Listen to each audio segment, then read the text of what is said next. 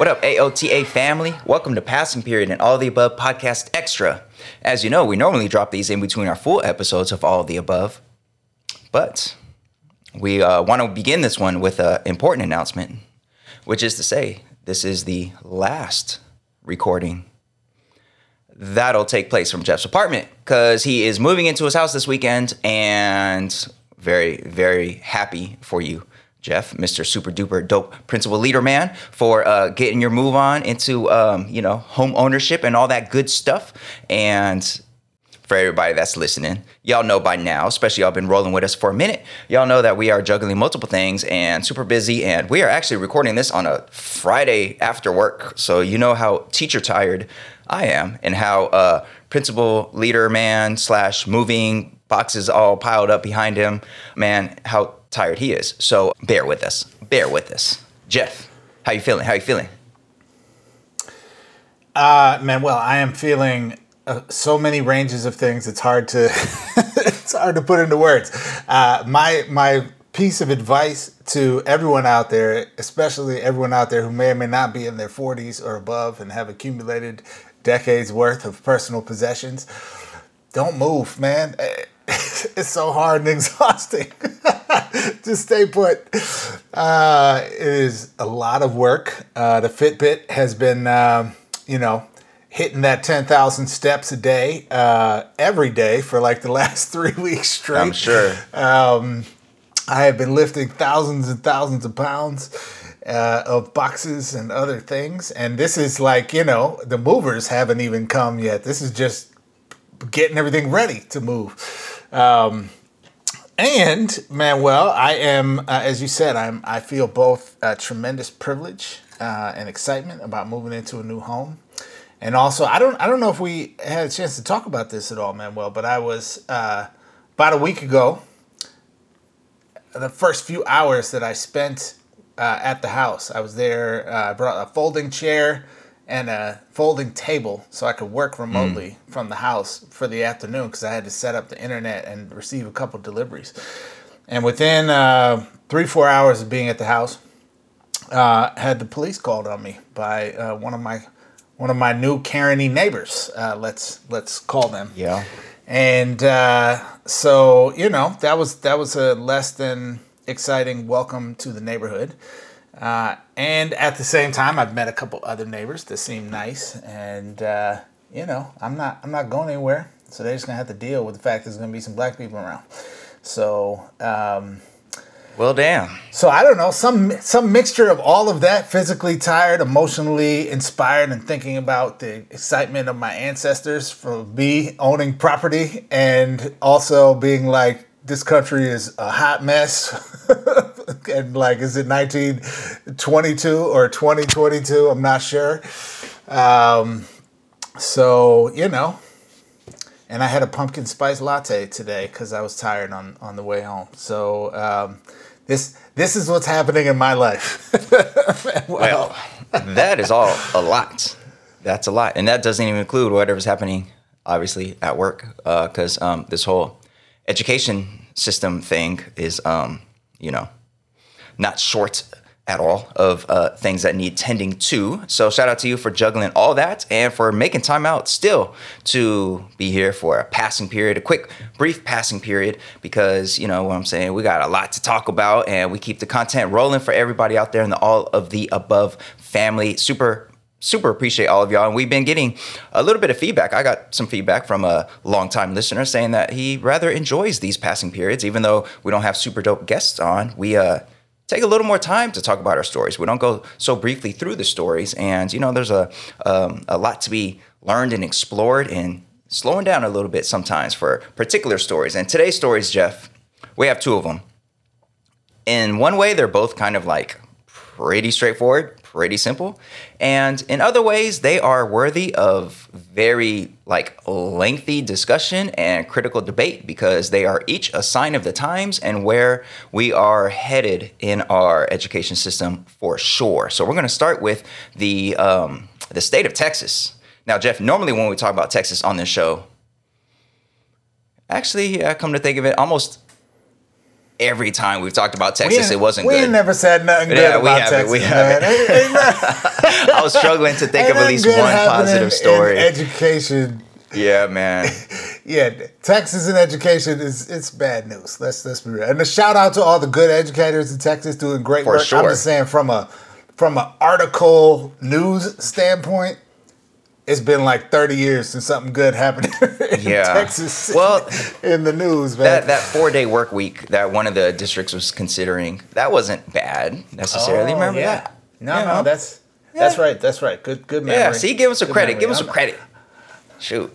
I'm sorry, Texas educators. My my bad. So, Jeff, I don't know how long it's been since you've gone to the DMV and um, you know done anything there, but Texas, in the spirit of making sure that all of its people are well educated and well versed in the history of Texas, will now utilize the DMV as a place to offer folks a brief overview of the very factual, very comprehensive history of Texas and giving them a pamphlet that is titled the um, 1836 Project. Jeff, break it down for us, man. What is this? What first of all, 1836? What happened in 1836? What are, what are we even talking about here? Well, 1836, as as one should know, was the uh, was the year when uh, you know the, the glory and supremacy of white Texas became official. Uh, uh, also, uh, in theory, uh, is the is the the year that celebrates the idea of independence uh, of Texas. Um, of course, uh, there are plenty of critics who point out that in 1836 there were lots of people uh, in the state of Texas who had no independent, literally, quite frankly, no legal or or you know extra legal independence whatsoever. There were slaves. There were uh, you know people who were being I don't know, colonized again, you might say, uh, by by the newly independent Texas, um, and you know, I don't know that a whole lot of women were having any political agency in 1836 Texas uh, at all. I could be wrong, you know, but I'm just I, I- don't remember that chapter It's a safe in guess. my history Yeah. book. Yeah, just a safe guess, you know, that like we had not achieved anything even mildly approaching today's levels of not yet there gender equality. Um, so you know, this this Manuel to me stands out as a story that uh, that just speaks to both the escalating insanity of folks on the political right uh, in in a campaign of psychological warfare against the nation's children and against educators, um, and also there is a there's a lens on this through which you can look and just be like wow it is a fascinating glimpse into the mind of like genuinely disturbed white supremacists. Um, you know to to both hate the 1619 project so much and also continue to publish pieces that are just like crappy knockoffs Yeah, of the 1619 project. Like you know i guess imitation is the highest form of flattery. Uh, and come on man like come up with something new. Um, so Yeah. you know, yeah, as you said, basically, uh, Greg Abbott and the nut jobs who are in charge of things in Texas have decided that they are going to uh, copy Nikole Hannah-Jones, but not do any of the hard work that Nikole Hannah-Jones did. Copy Donald Trump and do a little bit better job, uh, p- perhaps on first read, uh, of like writing good, complete sentences, um, but do an equally problematic job of whitewashing, uh, you know, American history and, and imperialism washing uh, this fairy tale telling of American and Texas history, and you know, put it to paper and sort of coercively give it away, uh, you know, with the name or sort of under the guise of patriotic education uh, for the state's residents.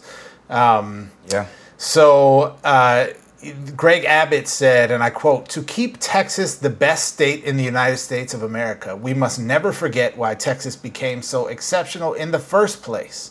Okay?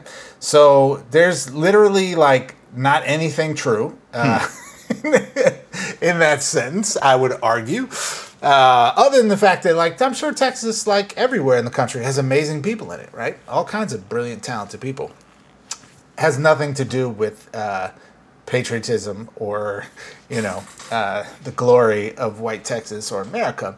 Um, but you know, Manuel, really, why this stands out, I think, is this is like a state government level layer of intrusion into the kind of public discourse, public truthful discourse around history that we already have struggled with mightily uh, across this country, and this is a this is like a shot across the bow, right? Um, to to continue the push to uh, you know weaponize and outlaw and demonize things like critical race theory, things like social and emotional learning, um, any kind of mentioning of or examination of uh, topics to deal with race, power, gender, privilege, sexuality, um, aspects of identity where marginalization, oppression, and power relationships have historically been at play um, in this country. And not coincidentally, the sort of uh, banning or attempting to ban the practice of, of our, you know, one, one-time guest and uh, official friend of the program, uh, Dr. Gholdy Muhammad, uh, what she would call criticality, right? This, this like, what many of us would think is probably one of the most, the most important skills, especially in the humanities, but probably across the curriculum, that we can equip students with as a product of their education is the ability to look at what is happening around them, to analyze it critically, and to interrogate what they're being told as informed, empowered citizens in a theoretically democratic society. So, well, you know, this is this is both funny and laughable, and also like deeply, deeply disturbing and problematic. So, what? Yeah, uh, go ahead. Manuel. I mean, you. I, I don't know if students necessarily would need criticality if we could just give them the cold hard truth, like is being handed to them in this pamphlet, Jeff. Uh, I think it's it, it enables our young people just to read a brief and very factual version of white American history and not necessarily have to think about it. Um, this does this this pamphlet. They're calling it a pamphlet. It is a 15 pages double space, so I don't know what that looks like printed out as a brochure. Uh, but you're exactly right. It is absolutely um, counter to all the things that we want our young people to be able to do in terms of um, the criticality, of course, and and also uh, seeing multiple perspectives. I mean, this is very much not from the perspectives of of marginalized folks, and in in touching on slavery, for you know, maybe they get a little credit for even mentioning slavery because part of me, when I first read it, I was like, they're not even going to mention slavery, right? Uh, but when they were talking about the early conflict between um, Anglo's in Texas and um, Mexico, they it, they write quote the presence the presence of enslaved people among these Americans proved a dilemma for Mexico. Many opposed the institution on moral and philosophical grounds, but these Anglo immigrants and some officials saw it as, a, as necessary to develop the region's agricultural potential. So, Jeff, I don't know if you were aware, but those early Texans opposed the institution on moral and philosophical grounds. But it was just necessary to develop the region's agricultural potential. And it's nice that we could just let our young people know that. And then, you know, no questions, nothing to see here. It does also touch on indigenous folks for about like three sentences. Uh, mentions that they drifted across the plains um, of Texas for centuries until white folks showed up. And then that's pretty much the end of that part of the history. And it also points out that during the civil rights movement, the um, African Americans were very strong in showing, quote, grit and grace in the face of adversity for more than a century, end quote. Um, it doesn't say what that what that mm. adversity was um, necessarily, but it does give black folks credit for having grit and grace. So this is obviously, probably obvious to anybody who's listening, a very whitewashed document here. And um, it's an effort, of course, to counter the stone cold truth and facts that came out in the 1619 project, not came out in the 1619 project, but were uh, presented uh, pretty concisely and directly in the 1619 project. We have yet to see a real real true robust taking apart of the 1619 project from all these folks on the right who claim it's all lies and claim it's you know gets everything wrong doesn't have it like the, even even the versions of the 1619 project that the right tries to put out, like this, are just like so absent of any sort real research, any real citations, any real scholarship that it's just um it's almost laughable how poor these attempts are. But this is something that is officially approved in Texas and that will be handed out at the DMV for folks when they go to get their driver's licenses. So it's like this isn't just like with the 1776 project, it came out and then was scrubbed from the internet, not scrubbed from the internet, taken off the White House's website uh, within a day or two as the administrations changed. And that was pretty much that with the actual document itself. This one here is going to be printed up. Um, ostensibly, it'll be printed in black and white, Jeff, because they don't see color down there. We are all one race, and that's maybe, the American maybe race. they could just print it in print it in white on white, dude. Is that possible? I'm sure it's possible. white ink on white I'm paper. sure somebody's thinking Uh. somebody too much black on this page. How, what are we gonna do about Uh, that? that's right. That's Um, right. but yeah, man. It'll make it more patriotic. So that's the 1836 project. Very much looking forward to the uh, 1849 project from uh, California, so we could learn about uh, how there was nothing here at all, and then gold, and then Hollywood, then tech, and that's it. Cover that in about half a page, Oh, and we'll be good. But yeah, I'm sure more states are going to follow in the footsteps of Texas. All those Republican legislatures across the nation, I'm sure, are um, gonna do their part to uphold a very um, whitewashed and, frankly, just non-factual. I'm I'm struggling to find the word for non-factual um, version of their state's Lies? history. Yeah, lies. Ah. Yeah, bold-faced mistruths.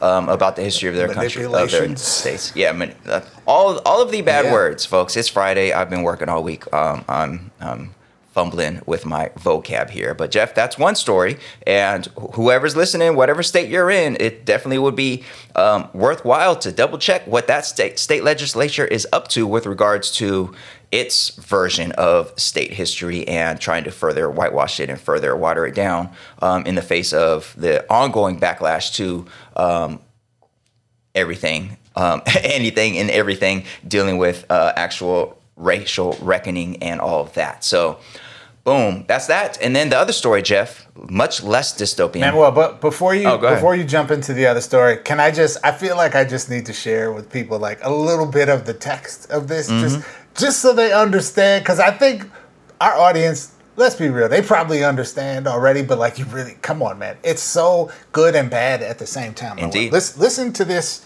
phrasing, okay?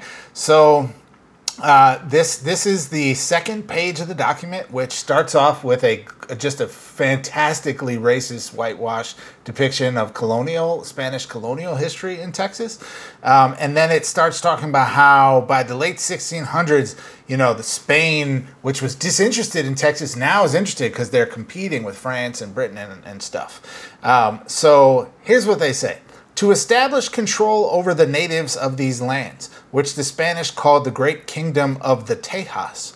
The least expensive method was religious conversion.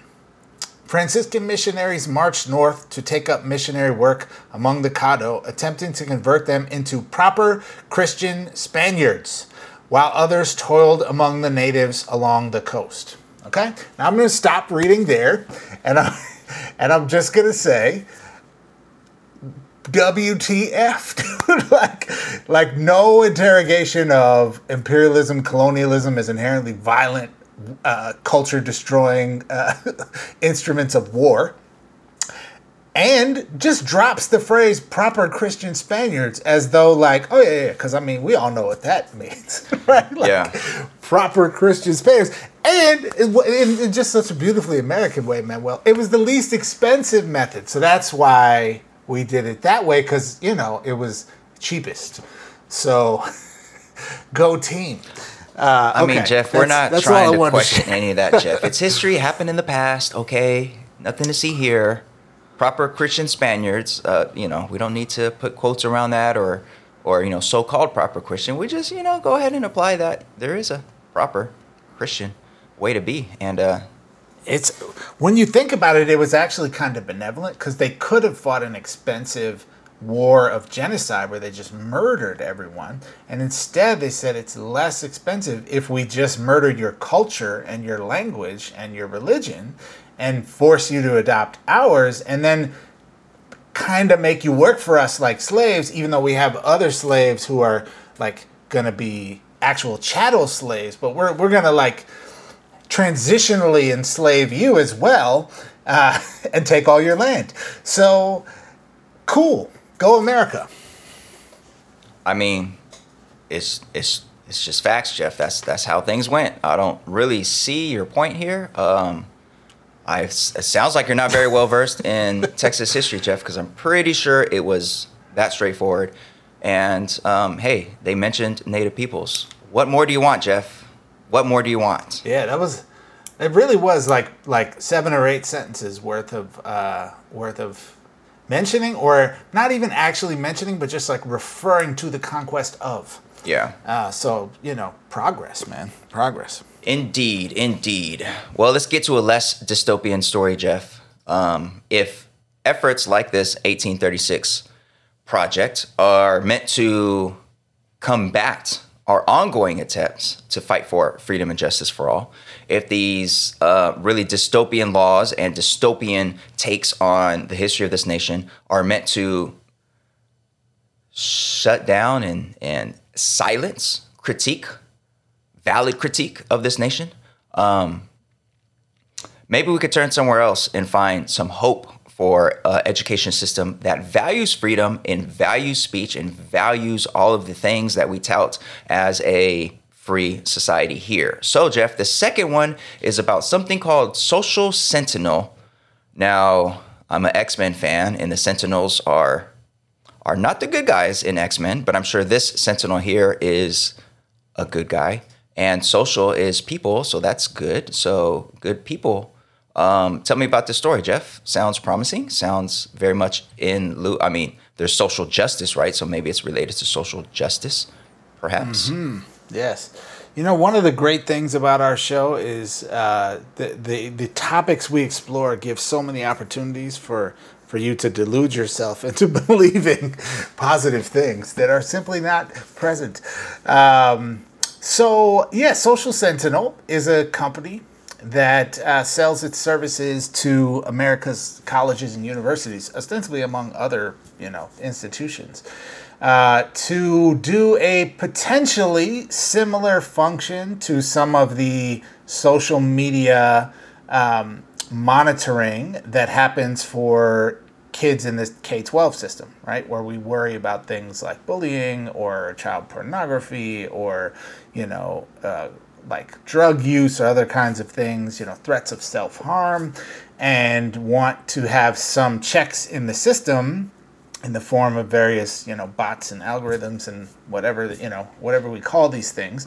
But the electronic monitoring to surface potential risks that can then be followed up on by human beings um, so, you know, sounds good, right? I mean, college students are adults, but they're also vulnerable in some ways, and they're in this kind of transitional phase of life where they're both adults, but like kind of still kids, and, you know, not legally, but like developmentally, right? Still very young and impressionable and in a somewhat high risk environment. And so, you know, that all sounds good and benevolent, right? Except uh, Social Sentinel, and got to give a shout out to Ari Sen, uh, who wrote a piece that I believe is featured in the Dallas uh, Morning News. Um, and this is a long term investigative reporting piece he's uh, been working on. Um, at essentially exposing Social Sentinel, which is billed as a way to help save students' lives, but also has uh, he is revealing it has this other purpose, which is about surveilling campus protests. And we all know that surveilling campus protests also means squashing, uh, crushing dissent in the form of, of campus protests. So uh, there is a, a lovely one pager, um, or at least we just have one page captured uh, in a screenshot in a, a recent Twitter thread from uh, from Ari Sen, um, which outlines how their tool can be used um, to gather intelligence on and respond to campus crowds, right? So, you know, they can do things like identify folks who are using incendiary words, photos, videos to incite peaceful demonstrators to become violent. Um, I, now, honestly, man, well, I don't know when the last college uh, protest that turned violent by anyone from the police was. I mean, maybe like the 60s. Like it's been a minute since we've seen like any real violence from college campus protesters, but that, you know, maybe I'm missing something. Um, and of course, they point out that uh, young people, college students, uh, frequently use social media to share information, to plan events, draw crowds, to organize in a democracy right? Um, student led events about issues which they care about and about things like, you know, divest the campus endowment from, you know, Israel as occupation of Palestine or, um, you know, divest from petroleum companies or tobacco companies and these kinds of things, right?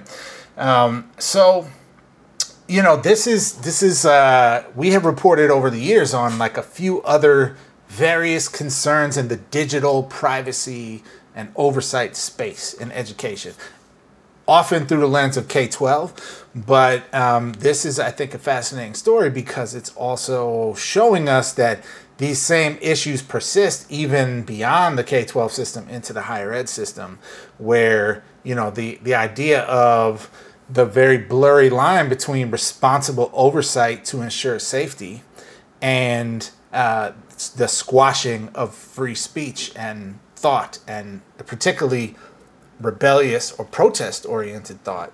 Um, especially since college students are adults and not children over which the college really has a legal custodian type relationship the way we do with kids at school uh, this raises like all kinds of red alarms and flags and sirens uh, in my mind is like whew, the potential for abuse is incredibly incredibly high.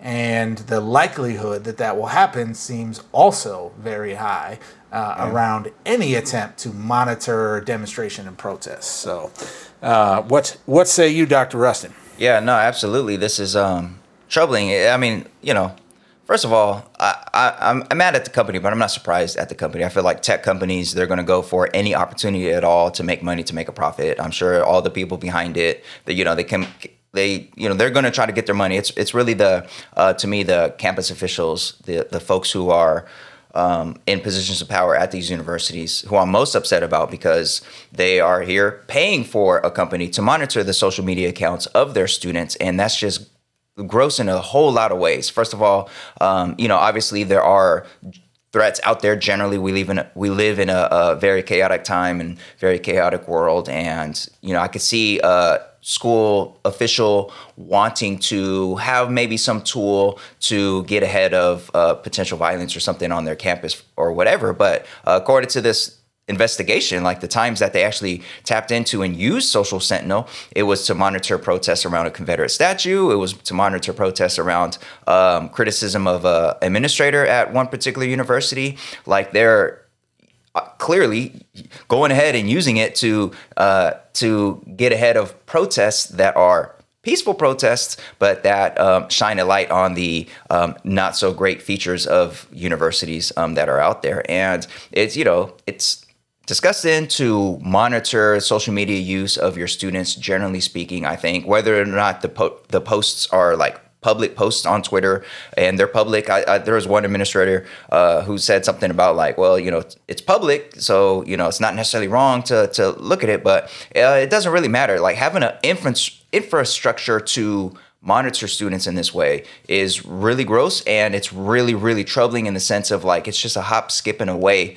from being abused. Like we just talked about this whitewashed Texas history being distributed at DMVs in Texas, or that will be distributed at the DMV in Texas. So it, it's not hard to imagine a reality where uh, Texas legislature, Texas officials want to employ a program like this to make sure that students and teachers in particular and professors aren't out there uh, challenging that version of history or aren't out there, um, you know, criticizing that move. You know, like our podcast right here, this episode right here. Like, who's to say there won't one day be a legislature and a, a governor in charge who wants to scan the internet for folks like us who are speaking bad about their crap leadership and you know silence us or, or do whatever. And you know that's just it's not hard to imagine that nowadays. So having these tools out there and knowing that so many universities have already signed up for and paid companies like this or this particular company um, for this tool it's just really really troubling troubling. I think uh, as a high school teacher you know i know that our district well i don't know. I assume our district like most districts have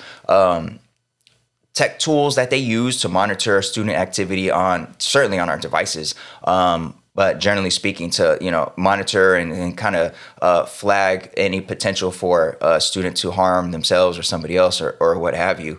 Um, but i don't really know and this is you know my message to to the teachers who are out there. I don't really know what all goes into the oversight of something like that. I don't really know who all is involved in signing up for contracts like social sentinel or whatever the k-12 equivalent might be maybe GoGuardian maybe something else. And i don't really know the extent to which parents are informed of that kind of oversight. Like i think a lot of us i know myself i like i just assume any public device any public device that you get from your school district is going to have like you know all kinds of restrictions and monitoring and all that on there. But i, I don't know. I, I think there's a lot of communication that needs to be had about what exactly is in place and what the limitations might be what we're actually getting into. I know having high schoolers like it's my duty to to make sure that they realize that like uh, you know obviously they've heard a million times like whatever you post this that whatever like be thoughtful about what you post be a um, you know di- digital citizen and all that good stuff. But something like this like you know you might go to college this social sentinel thing uh, they're offering to also scan student emails and stuff and and monitor those too. So it's like don't just think that you know you got into this big university now you're an adult and now you're free you can post whatever you want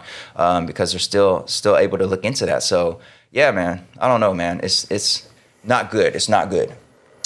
Yeah, no. It, I think that's an excellent uh, way to capture it, uh, Dr. Rustin. It is not good.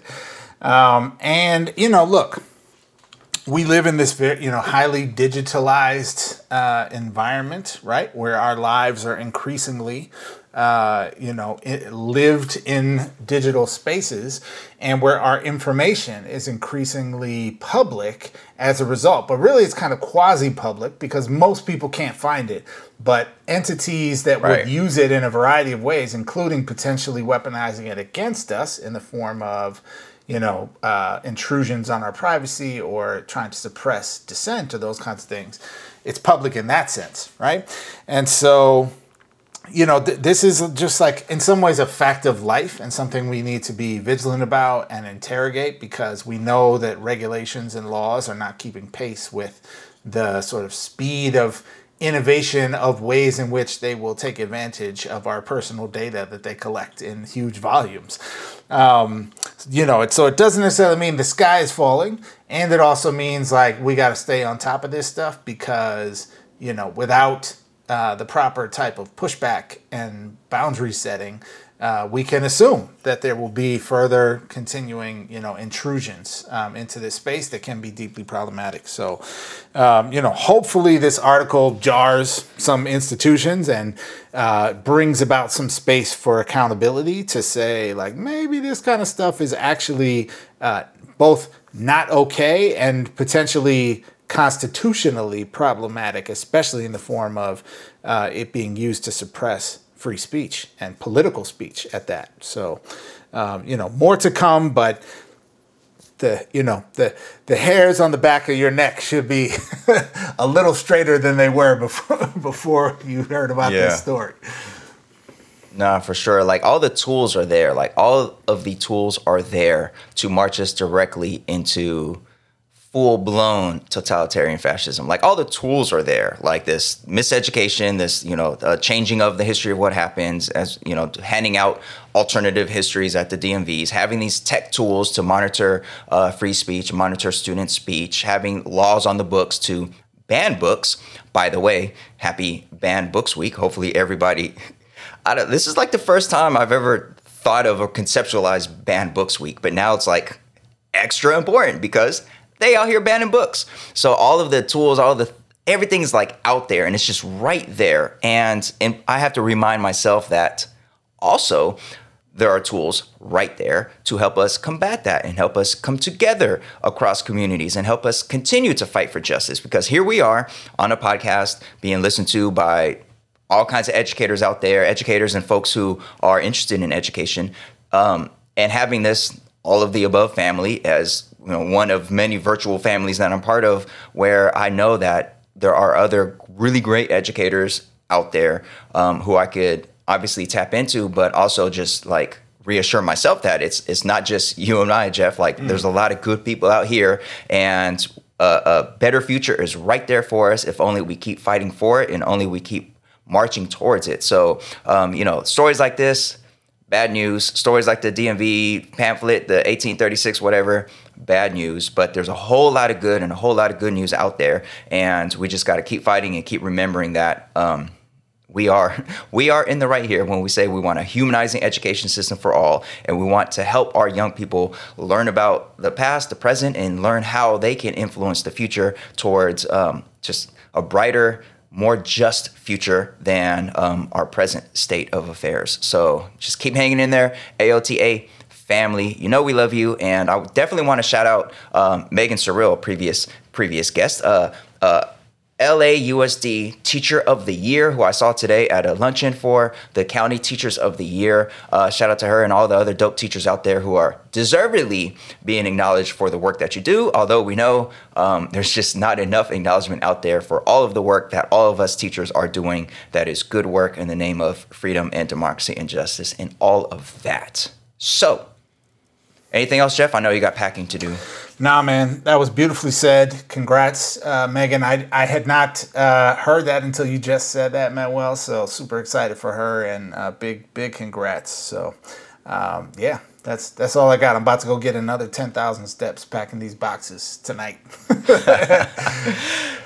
Yeah, man. Well, hang in there with that. And AOTA family, we'll catch you on another passing period. We do have our our fall guests getting uh, lined up, but these passing periods, they're going to keep coming at you um, as we continue to balance all the things that we are doing. So, shout out to y'all for hanging out with us here on this passing period. It's the weekend. Well, it depends on when I get around to posting this. Hopefully, it's still the weekend. So, uh, enjoy your weekend. And otherwise, it's time for you to go ahead and get to class.